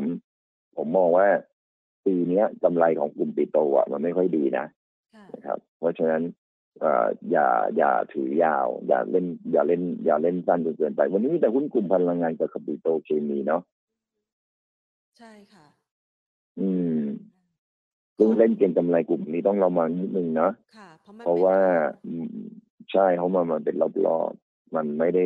มันไม่ได้ขึ้นยาวๆได้นะครับ ค่ะเอ่อขอขยับไปที่กลุ่มแบงก์บ้างค่ะพี่วี กลุ่มแบงก์ของบ้านเรานี่อยู่ในข่าย VI ได้ไหมคะ วันนี้ทำไมมาลงแรงจังคุณผู้ชมสอบถาม จริงลงมาสองสามวันแล้วครับ ก็อาจจะเป็นไปได้ว่า คือจริง ๆ แล้วเนี่ยผมประกอบการใกล้ออกแล้วครับ ก็ไม่แน่ใจเหมือนกันว่ากังวลเรื่องผลประกอบการหรือเปล่าแต่จริงๆผลประกอบการของแบงก์ออกมาดีนะนะครับถามว่าเป็น BI ได้ไหมในความรู้สึกของผมในกลุ่มธนาคารพาณิชย์เนี่ยไม่ได้ไม่สามารถที่จะโตได้โดดเด่นเหมือนเมื่อก่อน นะคะมันไม่ได้มันไม่ได้เอ่อเป็นหุ้นที่มีเสน่ห์มากพอที่เราจะถือหุ้นลงทุนระยะยาวได้เหมือนเมื่อก่อนนะครับ ผมก็เลยไม่ค่อย ไม่ค่อยชอบหุ้นกลุ่มธนาคารพาณิชย์ในแง่ของการเป็น VI เท่าไหร่ค่ะแต่ถ้าผมจะซื้อหุ้นในกลุ่มเนี้ยผมก็จะมองไปที่ทิสโก้ด้วยเหตุผลเดียวฮะเงินปันผลเขาดูจูงใจมากเลยนะครับแล้วราคาทั้งแปดสิบบาทเนี่ย ปันผลก็สิบเปอร์เซ็นแล้วอะเกือบสิบเปอร์เซ็นแล้วอะค่ะเออผมก็มีความรู้สึกว่า เอ๊ะหุ้นที่ปันผลดีขนาดนี้แล้วเขาก็ปันผลมาแบบเนี้ยตั้งนานละแล้วสินเชื่อเพื่อซื้อรถยนต์ต่อให้เปลี่ยนเป็นรถ EV ยังไงความต้องการสินเชื่อรถยนต์ก็น่าจะยังอยู่เนาะค่ะแล้วถ้าเราจะเอาหุ้นปันผลสักตัวหนึ่งตัวนี้ก็อาจจะเป็นตัวที่ดี แล้วข้อดีก็คือหุ้นรถยนต์เนี่ย NPL ไม่ค่อยพุ่งอะ เพราะว่ามันเป็นสินเชื่อแบบกระจายมหาศาลเลยอะ่ะ มันไม่ได้กระจุกไงอย่างแบงก์ใหญ่ๆเนี่ยบางทีเขาไปกระจุกกับบริษัทใหญ่ๆสักบริษัทหนึ่งอย่างตรงที่เคยเกิดเอ่อหนี้เสียของบริษัทเหล็กสหวิริยาสตีลอะครับค่ะตอนนั้น KTB สะดุ้งเลยอะครับ แต่ก็ผ่านมาได้นะ แต่ตอนนั้นก็สะดุ้งเลยเหมือนกันแต่ไอ้นี่มันเป็นสินเชื่อรถยนต์ไงเป็นย่อยๆๆๆๆ แล้ว NPL มันเกิดน้อยเพราะว่ารถยนต์มันขายง่ายนะครับค่ะมันก็เลยทำให้รอบของ NPL ของเขาอะไม่ได้เยอะ เขาปลด NPL ได้เร็วนะครับ ก็เป็นตัวหนึ่งถ้าผมจะเลือกในแบงค์นะ ผมก็จะเลือกทิสโก้ค่ะมีผลเดียวคือปันผลครับ อย่างน้อยมีปันผลกอดไว้ให้ชื่นใจนะคะใช่ครับเรือเทกรองค่ะพี่วี อุ๊ยตอนนี้เดินเรือแย่มากค่ะตอนนี้เรือเรือแย่มาก แย่แทบทุกบริษัทเลย ทั้งเทกองทั้งคือค่าระวังเรือมันเริ่มลดลงมาเอ่อแต่เป็นไปได้ว่าตอนนี้ที่ขึ้นมาก็เป็นเพราะว่าตัวประเทศจีนเขาเปิดอาจจะเปิดประเทศนะครับมันขึ้นมาแต่ว่าโดยผลประกอบการของกลุ่มเนี้ย น่าจะยังไม่ดีจนถึงสิ้นปีเลยนะนะครับอืมค่ะเพราะฉะนั้นแต่ถ้าเป็นถ้าเป็นถ้าถ้าถ้าเป็นเก่งกำไร ก็ระมัดระวังแต่ถ้าเป็น VI ก็คงไม่ซื้อนะครับค่ะ สำหรับพวก PSL RCL TTA เพราะว่ากำไรของพวกกลุ่มเนี้ยมันจะค่อนข้างแกว่งอีกสักสองคำถามนะคะ คุณผู้ชมบอกว่าวันนี้ดูดูพี่วีค่อนข้างเหนื่อย แอบแอบเป็นก็ห่วงเข้ามา ก็เหนื่อยครับ เหนื่อยจริงอ๋อพี่วีเดี๋ยวนี้วันหนึ่งออกหลายรอบอยู่นะคะ ถ้าหากว่าใครแบบติดตามพี่วีสามารถไปติดตามได้ที่แฟนเพจด้วยนะคะ มีไลๆฟ์ใช่วันเยอะไปละหมดเลยวันละหลาย ๆ รอบอยู่นะ ใช่ไหมคะ ครับใช่ครับ อ่างั้นขออีกสักสองคำถามนะคะ พี่เอ่อคุณผู้ชมนี่น่ารักมากนะคะ ถามว่าผมอยากเป็นเหาฉลามครับ เกาะเครืออ่า CP ฮะขอเป็นอ่า TACC ได้ไหมเอ้ยได้ได้ได้ได้ค่ะ TACC เนี่ยแต่จริงๆ TACC มีความเสี่ยงเดียวเลยนะค่ะนะซึ่งเป็นความเสี่ยงที่คนไม่พยายามมองมันหรือว่าคิดว่ามันไม่เกิด แต่ก็ไม่แน่ใจว่าจะเกิดหรือเปล่าคือ เขาทำธุรกิจในเซเว่นไม่รู้เซเว่นเขาจะยึดคืนเมื่อไหร่อืมอือ๋อมคือตอนนี้ยังขายได้แหละ แต่ไม่รู้เมื่อไหร่อืมเซเว่นอาจจะทำเอง แต่ก็มีคนพูดอยู่หลายคนว่าเฮ้ยมันเล็กเกินกว่าที่เซเว่นจะเอา เออก็คือมันพูดยากเนาะแต่ความเสี่ยงนี้คุณต้องเอาแวร์ไว้อะว่ายังไงมันคือมันโตไปตามเซเว่นไงค่ะแต่อืม ก็เข้าใจแหละว่าเซเว่นเขาอาจจะไม่อยากมาทำเองก็ได้นะอันนี้ไม่รู้จริงๆแต่คำถามก็คือเราจะมั่นใจได้ยังไง ว่าเซเว่นจะไม่ลงมาทำเอง เนี่ย คือคือคุณต้องรู้อะแล้วถ้ามันโดนปะเอาไปเลยเนี่ยกำไรทั้งหมดที่มีนี่หายไปหมดเลยนะครับ เพราะฉะนั้นคือถ้าถามผมถามมันดีมันก็ดีแต่แต่แต่แต่ถ้าอยากจะเป็นเหาฉลาม ผมอยากให้เป็นฉลามเองเลยอะได้ปะอ๋ออย่าไปตอดเลย เป็นฉลามไปซะดีเอกว่าอค่ะ ใช่เนาะก็ CPO ไปเลยค่ะราคาตรงนี้ต่ำกว่าหกสิบก็แหมเป็นโอกาสดีนะ ถ้าลงมาให้เราเห็นค่ะคุณผู้ชมเป็นคำถามสุดท้ายแล้วค่ะพี่วีงั้นอืมฉลามตัวโตๆนะคะ ที่ระดับพันสี่ที่มันจะลงไปเยือนเนี่ยนะคะ ฉลามตัวโตๆสักสามตัว พี่วีจะให้เขาไปศึกษาตัวไหนไว้ดีคะโอ้ง่ายๆเลยเอาประเทศไทยเราค่ะธุรกิจอะไรที่คิดว่าจะยั่งยืนอ่าอ่า ผมมองอันที่หนึ่งก่อนเลยคือท่องเที่ยวค่ะนะครับ ท่องเที่ยวเนี่ยคุณก็ไม่มองสามตัวเซนเทลมินแล้วก็ AOT ค่ะนะครับ ธุรกิจที่สองคือธุรกิจโรงพยาบาลนะครับ ผมให้ไปมองสามตัวเลยคือ BDM SBH แล้วก็ BCH เนี่ยผมไม่ได้ให้ ผมไม่ได้ให้แบบสามตัวผมให้ธุรกิจละสามตัวเลย อีกธุรกิจหนึ่งก็คือธุรกิจที่เป็นพวกค้าปลีกผมคิดว่า ผมคิดว่ายังอยู่ได้นะครับ ก็มองไปที่ตัว CPO Com 7 Macro นะครับธุรกิจพวกนี้ที่ที่ที่ถ้าเรามองเป็นธุรกิจที่น่าจะอยู่ได้ในประเทศไทยนะครับหรือจะมองไปที่กลุ่มปันผล เพราะว่าประเทศไทยเราคงอาจจะต้องไปหาหุ้นปันผลกันแล้ว เนี่ย ก็จะมีแอดวานนะครับ มีทิสโก้ นะครับ ที่ปันผลดีๆนะครับ ในระดับแบบห้าห้าเปอร์เซ็นแล้วก็ผมกำลังคิดหาอีกตัวหนึ่งนึกไม่ออกว่าปันผลตัวไหนดีมีแอดวานจะบอกว่าอินทัชก็ดูแบบเฮ้ยมันขี้โกงนี่หว่าเพราะแอดวานซ์กับอินทัชมันตัวเดียวกัน KKP มันก็ตัวเดียวกับทิสโก้ไงเอออ๋อหุ้นหุ้นโรงไฟฟ้ามันก็จะแบบ ราชนี่คุณผู้ชมถามเออราชบุรีก็ได้นะเออจริงๆราชบุรีก็ได้แต่ ข้อข้อข้อเสียเปรียบของกลุ่มโรงไฟฟ้าคือ คือมันมีลมคือมันมันชอบมามากลัวกันอย่างโรงไฟฟ้าเนี่ยอย่างราชบุรีเนี่ยกลัวกันว่าโรงไฟฟ้าจะหมดอายุก็เลยแบบจะไม่ได้ต่อหรือเปล่าหรือจะอะไรแต่จริงๆแล้วเนี่ยเขาเขาจะต่อหรือไม่ต่อแต่เขาเพิ่มทุนไปเพื่อที่จะลงทุนเพิ่มแล้วอะก็แสดงว่าเขามั่นใจว่าเขาจะมีอะไรลงทุนอีกเยอะไงเออจะบอกว่าลาดบุรีก็ได้นะเพราะว่า ก็ยังเป็นหุ้นที่ปันผลที่ดีนะอืม ก็อาจจะมองพวกนี้ก็ได้นะครับสำหรับเป็นหุ้นปันผลสามตัวอ่าไหนก็ไหนๆมาละ เราจะลงไปลาดบุรีแล้วเราพูดลาดบุรีมาเยอะแล้วไหนๆก็เอาละลุยกันสั้นนะนะห้าสิบบาทอะลงมาเลยสี่สิบบาทมันก็เครียดแน่ๆคนเชียร์เนี่ยถูกถูกถูกไม่ค่อยโดน ถูกไม่ค่อยชมแหละแต่เวลาผิดทีเอ้ยมึงไม่หรอกก็มันเป็นตัวหนึ่งในพอร์ต ที่เราก็สามารถที่จะต้องกระจายการลงทุนในลักษณะแบบนี้ ใช่นะคะก็ฝากเอาไว้สำหรับหุ้นที่ใหญ่ ๆ ในแต่ละอุตสาหกรรมนะครับจริงธุรกิจอาหารบ้านเราก็ดีนะครับ เอออย่างอย่างอย่างอย่างดีเวเดนยูเนี่ยมองไปที่ตัวเอ็นเคสุกี้ก็ได้นะอีกตัวหนึ่งคุณผู้ชมถามเข้ามาพอดีเลยค่ะเออเอ็นเคสุกี้ก็ได้เพราะปันผลก็ดี เอออาจจะเอาเอ็นมาแทนลาดก็ได้นะ จะได้ครบ จะได้ครบสามตัวนะค่ะอืมครั้งนี้เราต้องได้เป็นฉลามละนะคะ ที่ระดับพันสี่อย่าพรีพรามนะตอนนี้นะนั่งทับมือไว้ก่อน อืมนะคะ ก็อย่าเพิ่งอย่าเพิ่งรีบอย่าเพิ่งรีบได้เลยค่ะ วันนี้ต้องขอขอบพระคุณพี่วีมากเลยนะคะ หายเหนื่อยไวๆนะคะพี่วีครับขอบคุณค่ะเดี๋ยวเสาร์อาทิตย์เสาร์นี้ต้องไม่ได้อยู่ดิพรุ่งนี้มีสัมมนาของบริษัทหลักทรัพย์พาอย่าลืมติดตามด้วยนะ ฝากไปติดตามนะคะ กี่โมงคะพี่วีอ่า สิบโมงถึงเที่ยงจะพูดเรื่องหุ้นกลุ่มธนาคารพาณิชย์กับกลยุทธ์การลงทุนนะครับ ก็เข้าไปที่เข้าไปที่ Facebook ของพายเซคิริตี้ได้เลยนะครับ ได้เลยค่ะก็ไปฟังสัมมนากันนะครับ ทั้ง Facebook ทั้ง YouTube ตอนนี้เขามี ทั้ง Facebook ทั้ง YouTube ใช่ ได้หมดทุกช่องทาง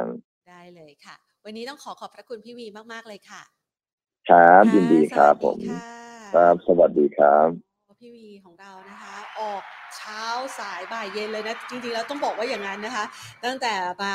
ทำหน้าที่นะคะในที่บริษัทหลักทรัพย์พายนะคะ เราได้เห็นหน้าพี่วีกันบ่อยๆเลยนะคะ เชื่อว่าคุณผู้ชมหลายๆท่านเนี่ยก็ติดตามเป็นแฟนคลับอยู่นะคะ KFC นี่ส่งเข้ามานะคะ อย่างต่อเนื่องเลยนะคะ มาเชียร์พี่วีกันนะคะ เวลาที่อ่าน KFC นี่แพนชอบถึงถึงไก่ทอดทุกที คนหิวเนาะสไตล์คนหิวนะคะ คืออันนี้ค่ะคุณผู้ชม อย่างที่พี่วีอธิบายไปเมื่อสักครู่นี้นะคะ แอบนึกถึงทฤษฎีทางด้านของกราฟเทคนิคนะคะ แล้วก็เป็นทฤษฎีที่ใช้ในการอธิบายว่าวัฏจักรหุ้นได้ด้วยนะคะ ก็เลยอยากจะแบบอาจจะขออนุญาต เสนออีกสักสามชื่อแล้วกันวันนี้เราแหม top list เป็นหุ้นฉลามนะคะ ในแต่ละอุตสาหกรรมนะคะ ว่ามีฉลามตัวไหน 3 ตัวบ้างในแต่ละตัวลิสต์นะคะ ถ้าหากว่าเราดูจากที่เมื่อสักครู่นี้เนี่ย พี่วีพูดไว้นะคะว่าภาพของการลงของตลาดหุ้นไทยนะคะมันจะมีจังหวะของคลื่นลูกที่หนึ่ง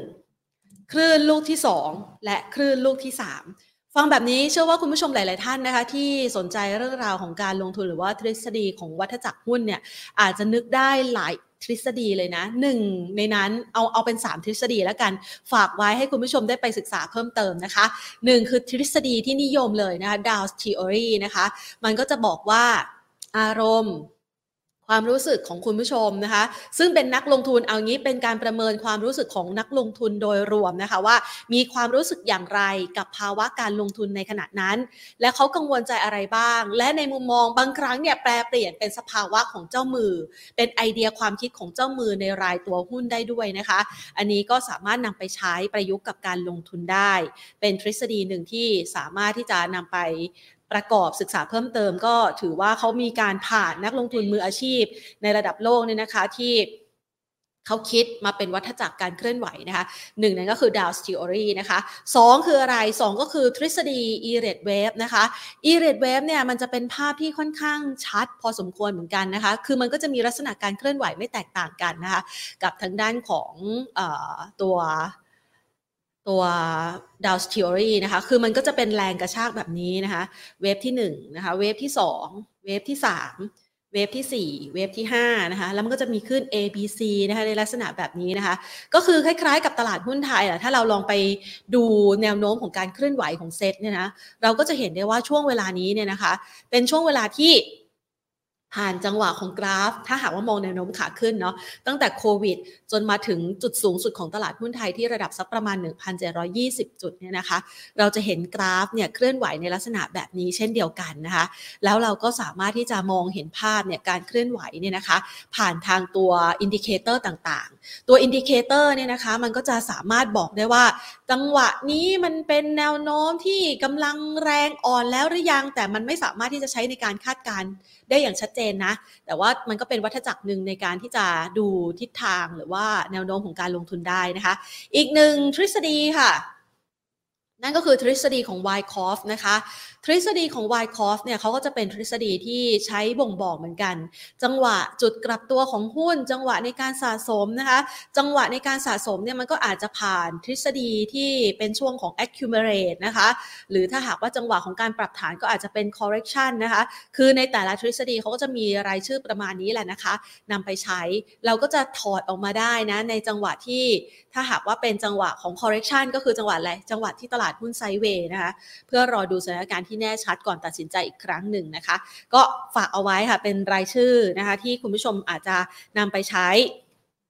ประกอบการตัดสินใจในการลงทุนกันได้นะคะ เพราะว่าเวลาที่เราลงทุนเนี่ยนะคะ ยิ่งมีความรู้มากเท่าไหร่ แล้วเราสามารถเห็นภาพชัดได้มากเท่าไหร่เนี่ยนะคะ ก็จะช่วยทำให้เราสามารถตัดสินใจในการลงทุนได้ดีมากยิ่งขึ้น พร้อมกับตัวเช็คลิสต์ที่เมื่อสักครู่นี้นะคะพี่วีให้เอาไว้ด้วยนะคะ วันนี้หมดเวลาแล้วค่ะ ลากันไปก่อนนะคะ สวัสดีค่ะ